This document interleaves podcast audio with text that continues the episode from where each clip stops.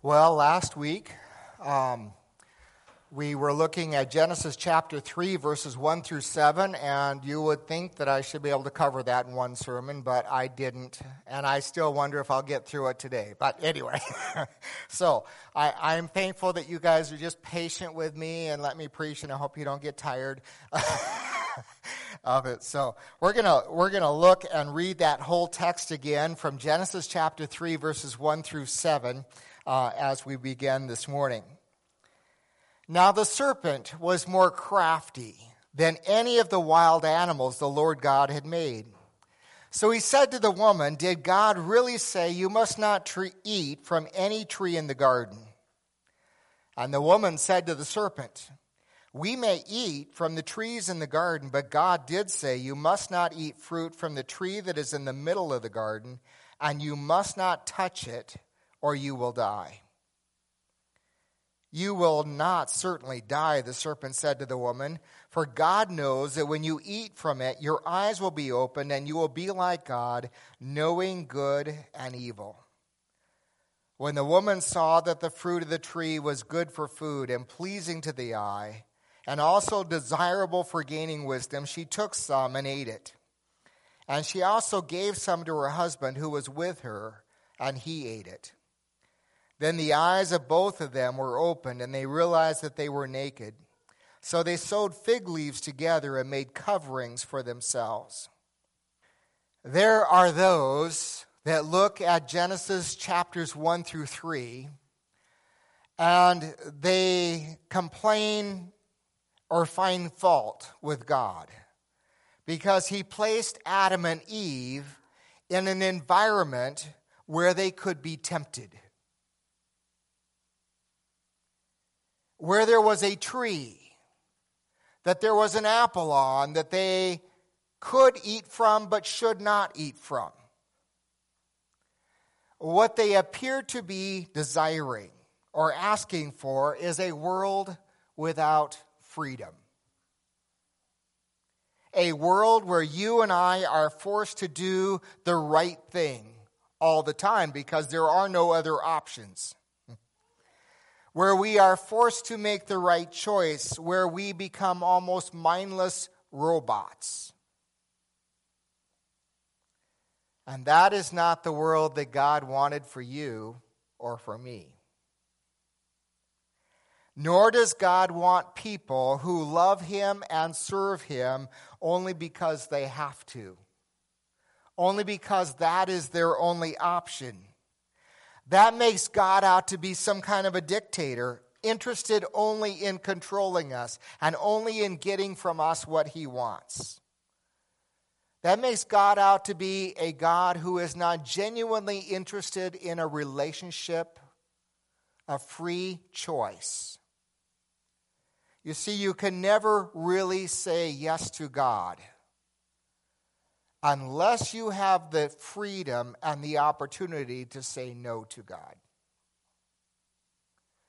You can never really give your life to Christ unless you have the opportunity to withhold it from Him. God wants a relationship with you, and He wants one where you desire Him. He doesn't want the kind of relationship where you are forced into this relationship. He wants you to choose Him. That's what Genesis chapters 1, 2, and 3 is about freedom. Freedom to choose the very best things in life. And the ultimate best thing in all the world is a relationship with Jesus Christ. And if you're not choosing that, you are choosing something that is less than best. But if God puts you in a world where that was your only choice, that would not be a perfect world. Because God wants you to simply choose Him because you find Him the most desirable thing in all the world. Freedom allows you to truly enjoy good food and beauty and wisdom. And those are God given desires. And He wants us to learn through life to choose to satisfy them in God given ways. And so you start out the New Te- the Old Testament. You start out finding Adam and Eve in a garden where sin is indeed a possibility, but it is not a tendency. It's not the norm. It's not what you expect. It's not something that Adam and Eve, you know, were created with this natural inclination to sin and to rebel against God, but the possibility was there that they could disobey God. They were told not to eat from the apple from that one tree in the garden because they did have the freedom to eat from it. But it would not be a good choice to eat from that tree. There are all kinds of things in this world that you have the freedom to pick, to choose to eat. But they are not the best choice for your life. Paul says in 1 Corinthians chapter 10 verse 23, he says, you might say I have the right to do anything. And Paul comes back and says, but not everything is beneficial. Paul says, you might say I have the right to do anything. And Paul says, but not everything is constructive. Is, you know, the choices you make, you want to make sure they're beneficial and constructive. And so that's the problem that we run into in Genesis chapter 3. Adam and Eve had freedom to do right or to do wrong. And they chose to misuse that freedom and make a poor choice. Every sin and every act of evil is simply an abuse or misuse of freedom. Freedom that God has given to you. So to say yes to evil or to say yes to um, sin is to say no to God. You think this way is better for your life than God's way. To say yes to God is to say no to all that other stuff. It's all a matter of choice in the freedom that God gives to you. They're going to put a screen up on, um, and it's probably too small for you to see very clearly, um, but that it's a chart that shows a three pronged approach to temptation. And you will notice that the same thing that the devil uses on Eve is the same kind of temptation that the devil used on Jesus in the temptation in Matthew chapter 4, and ex- exactly the same approach that, that John, the beloved disciple, describes in 1 John uh, chapter 2 and verse 16 when he talks about the temptations of the world. These are the temptations that you will face the rest of your life, and I will face the rest of my life. Every temptation falls down into these categories. In 1 John chapter 2 verse 16 he talks about the desires of the flesh, the desires of our earthly bodies, the desires of the eyes, and the pride of life. What's he talking about there? Well, they're illustrated in Genesis chapter 3 when, when Eve looked at the apple that Satan was tempting her with, and she says, Oh, this apple is good for food. That's the desire of the earthly body. And this apple is good for the eyes, it's, it's attractive. That's the desire of the eyes. And then she says, and this apple is good for wisdom. I could be more like God if I eat this apple. That's the pride of life. Or in Matthew, when, when, when Jesus goes out in the wilderness to be tempted by the devil, and the, and the devil commands him after 40 days of fasting. Jesus is hungry. And the devil says to him, Why don't you command these stones to become bread? Well, I'm sure that was tempting. That was the desire of the flesh. And then he takes him up uh, to, you know, the temple peak.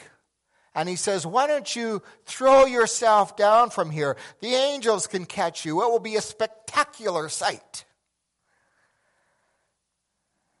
That had to do with the desire of the eyes to be seen in front of other people. And then he says, Look, Look at all the kingdoms of the world. I will give you those kingdoms if you will bow down and worship me. And that has to do with the pride of life. Um, of, of being exalted and have position and, and pride and all of that. So you see these themes of, of provision and possessions and, and then pleasure and then position and pride. And, and some will say that those are targeted. Um, young adults will deal with, with the desires of the flesh more, and then youth will desire with, uh, will pr- have problems with the t- desires of the eye, and mature adults deal with temptation of the pride in life. But what I, what I see here in all three of these scriptures is that Satan kind of mingles them together. I've seen an awful lot of middle aged men who should be mature adults go back to the d- temptations of the youth and destroy their lives and the families. And, and God will use any one of these, or the devil will use any one of these to trick us up and to trip us. And oftentimes he'll put them all together in one big temptation. So he's got a three pronged uh, approach towards tempting us. Because a temptation is often stronger if it's a combination of all of these things, as he used that temptation with Eve. Mark Twain sometimes was a pretty good theologian. And one of the, one of the things that he said is there is a charm about the forbidden that makes it unspeakably desirable. And Satan took that apple and he just took that forbidden apple and he made it unspeakably desirable compared to all the other fruits. Anywhere in the garden that Eve could have chosen to eat, she wanted that one that she could not have, should not have. The problem with temptation is this it is like putting blinders on a horse. We really can't see anything else but what we want, that one thing we want. We don't see all the other things and all the other trees and all the other fruit out there that we could enjoy. All we can see is that one that we shouldn't have. And we also don't see all the other things that we will lose by enjoying that one piece of fruit. So often, when we are tempted, if we just stopped and thought about the consequences of caving into the temptation for very long, it would change things for us. But we jump in and we don't think about those consequences because we have those blinders on, and all we can see is that temptation. That's what we want. And so Genesis puts together, Genesis chapter 3 puts together some very short phrases that just rip at our hearts. She took some. She ate it. She gave some to Adam. Adam was with her. Adam ate it.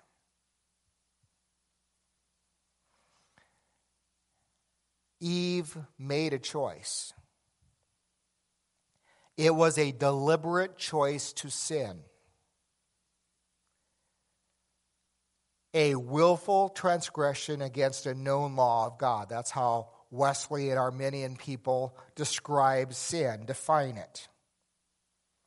a reformed definition of sin, those who would be of Lutheran or Baptist or Presbyterian background, all of those, um, they would define sin as anything contrary to the will of God. And it doesn't matter whether you chose it, it doesn't matter whether you knew it was sin, it doesn't matter your intent is just, it's all sin if it's contrary to the will of God.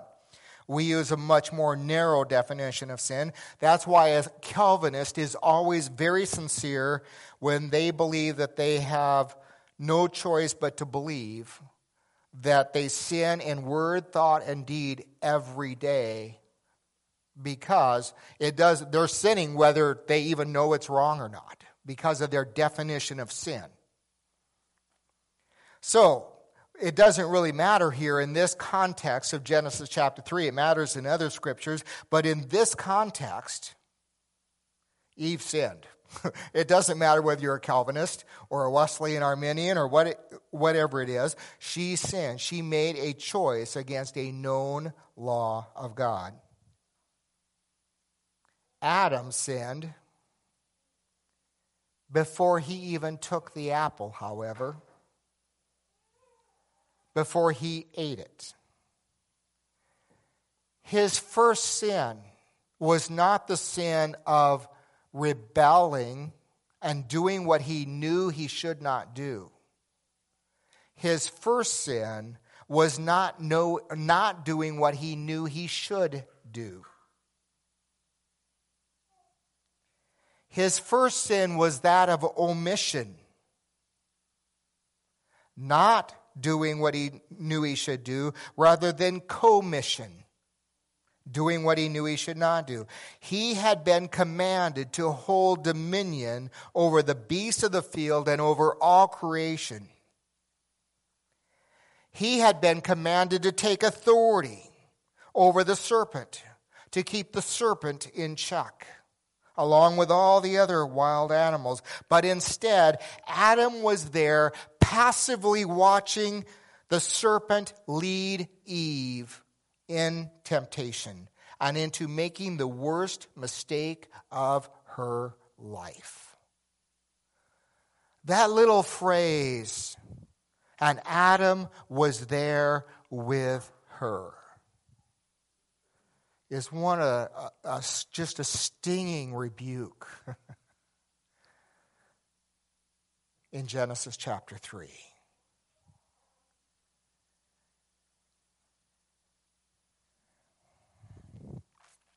Dr. James Garlow says Adam was not out there just picking berries or naming bugs. He should have taken authority over the serpent. He should have declared that Satan had no authority over Eve and that Eve should leave. But he didn't. He didn't encourage Eve to take any authority over the serpent. He just let her go into a dialogue with Satan. And thus both of them surrendered their authority over the serpent and let the serpent exercise authority over them. Now, if you go back to Genesis chapter 1 and 2, Adam and Eve were created as responsible creatures. They were to hold dominion. They were to rule over the voices that tempted them. But Adam is just passively present. The lights are on, but no one is home. He was not engaged in life. And that, my friends, is a specifically a male temptation. Not to take dominion, not to rule, not to engage in the battle of life, but to be there, not making any difference. Not doing what God has called you to do. We allow and let someone else set the agenda, even if that someone else is the serpent himself. So, men, be very careful Be very careful that Satan does not trick you into just standing back and being a passive man who does not exercise the authority and the rule that God has asked you to ex- establish in the world. You will surrender your authority to Satan, and he will start leading you instead of you leading him. You tell Satan where he should go. You establish the rule. You establish dominion. You take leadership. That is what Adam was supposed to be doing here, and Adam was just present, doing nothing but watching, observing, not leading, not holding dominion, not ruling. John R.W. Stott, the famed Christian statesman from England, says that taking full responsibility enhances our dignity as a, as a human being. He says we cannot make excuses. We have to take responsibility. There's a book by Harvey Cox, and the book's title is On Not Leaving It to the Snake. Cox claims that Eve's sin was not so much her disobedience as her surrender of responsibility before her disobedience. Her sin was not so much pride as it was laziness. It is the spiritual apathy of Adam and Eve which allowed them to tell, let the snake tell them what they should do because they were not exercising dominion over the world. So let me ask you the world is actively engaged in wanting to hold dominion over you.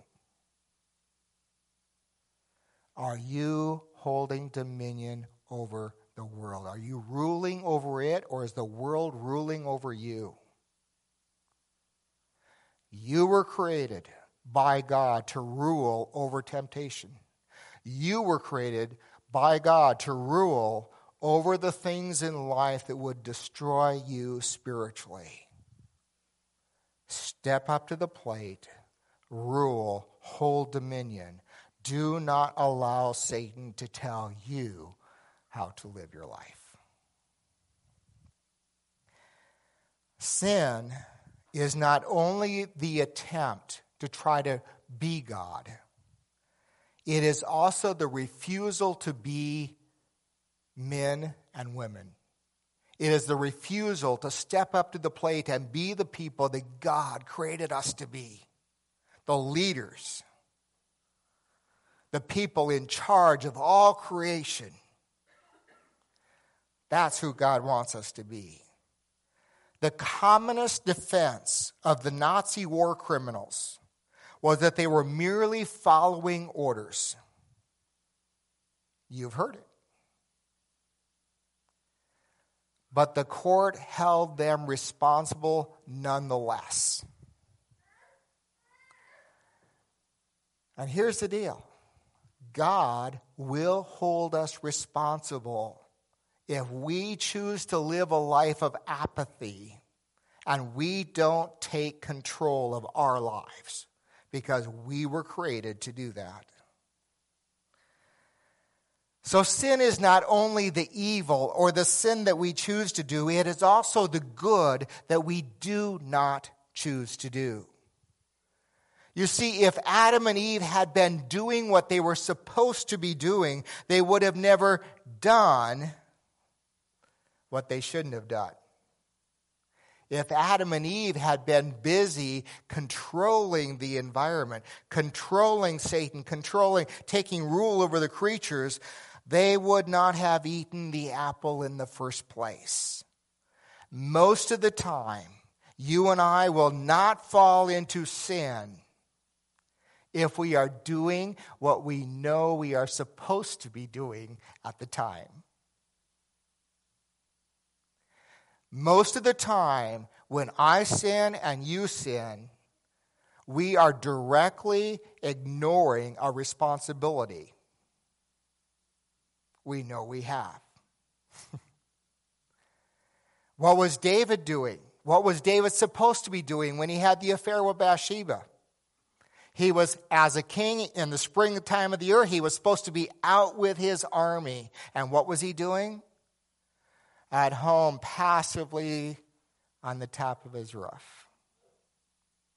Not taking dominion, not taking leadership, not taking control of his life.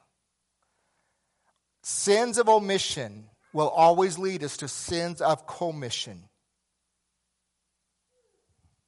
When we don't do what we are supposed to be doing, we will end up not doing something we should. I didn't say that quite right, but you know what I meant. there are two phrases I want you to catch in this text. What time is it? She ate it, he ate it. Those are deliberate choices, those are deliberate actions. They are responsible creatures, especially because it was a willful known, willful transgression against a known law of God. Every action has a consequence.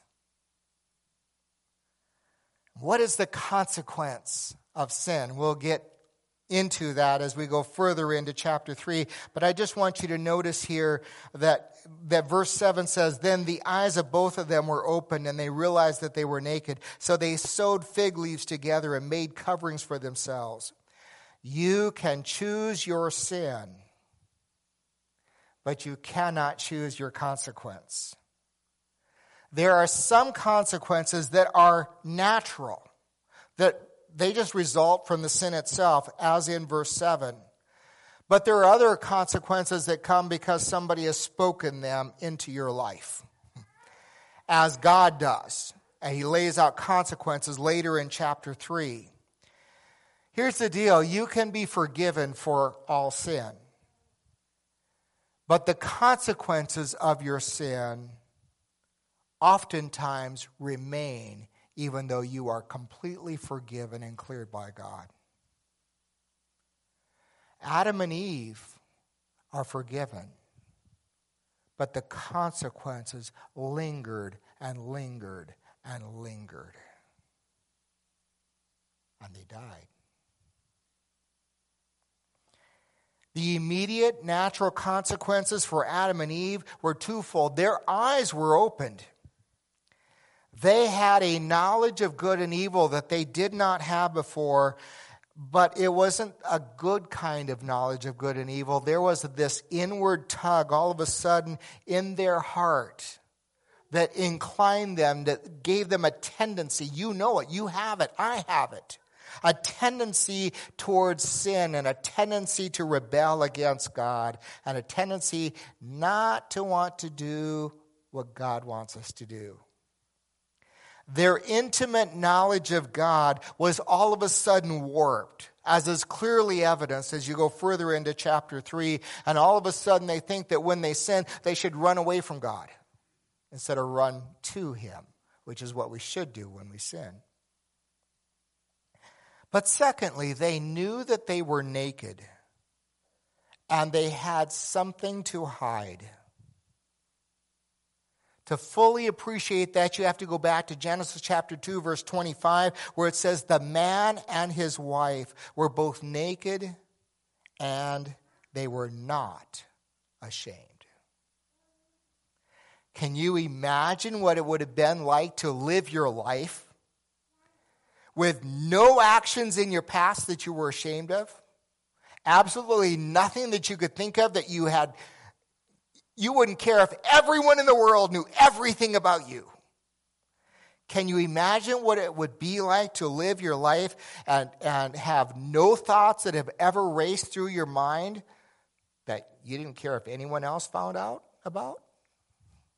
You know, if every thought was an open book and it just put up there on the screens? for the whole world to see, and, and, there would be no thought that you would ever be embarrassed about. Can you imagine if, if all of your motives were good and pure and you never had an ulterior motive to keep hidden? Can you imagine what it'd be like if there were no words that you had ever spoken that you didn't wish you could take back? Because every word had been great. That's what Adam and Eve had. But now, one apple later, they are naked, and all of a sudden, they are no longer unashamed. They are naked and full of shame. It is not that they were ashamed of their bodies. Their bodies didn't instantly age and sag and whatever else. It was a sense that there was something flawed inside of them that they did not want anyone else to know about or to see. And for the first time in their life, they wanted to wear a mask. They wanted to become a hypocrite and pretend to be someone that they were not. And Adam and Eve had never, ever experienced that before in life. What they knew was simply, before this, they were simply the children of God and they had nothing to hide. But now there was something dwelling in them that was contrary, different than what a child of God should have in them. And they did their very best with what they had, and they sewed fig leaves to cover up themselves, but it did not solve the problem. They were still ashamed, and they did not want the other one to know the real person inside. One of the biggest consequences of sin is that we try to cover ourselves up before other people and before God, and we try to make ourselves presentable.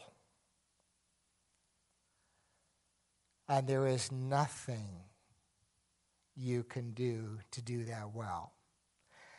Uh, I just can't imagine fig leaves being sewn together and doing it very well.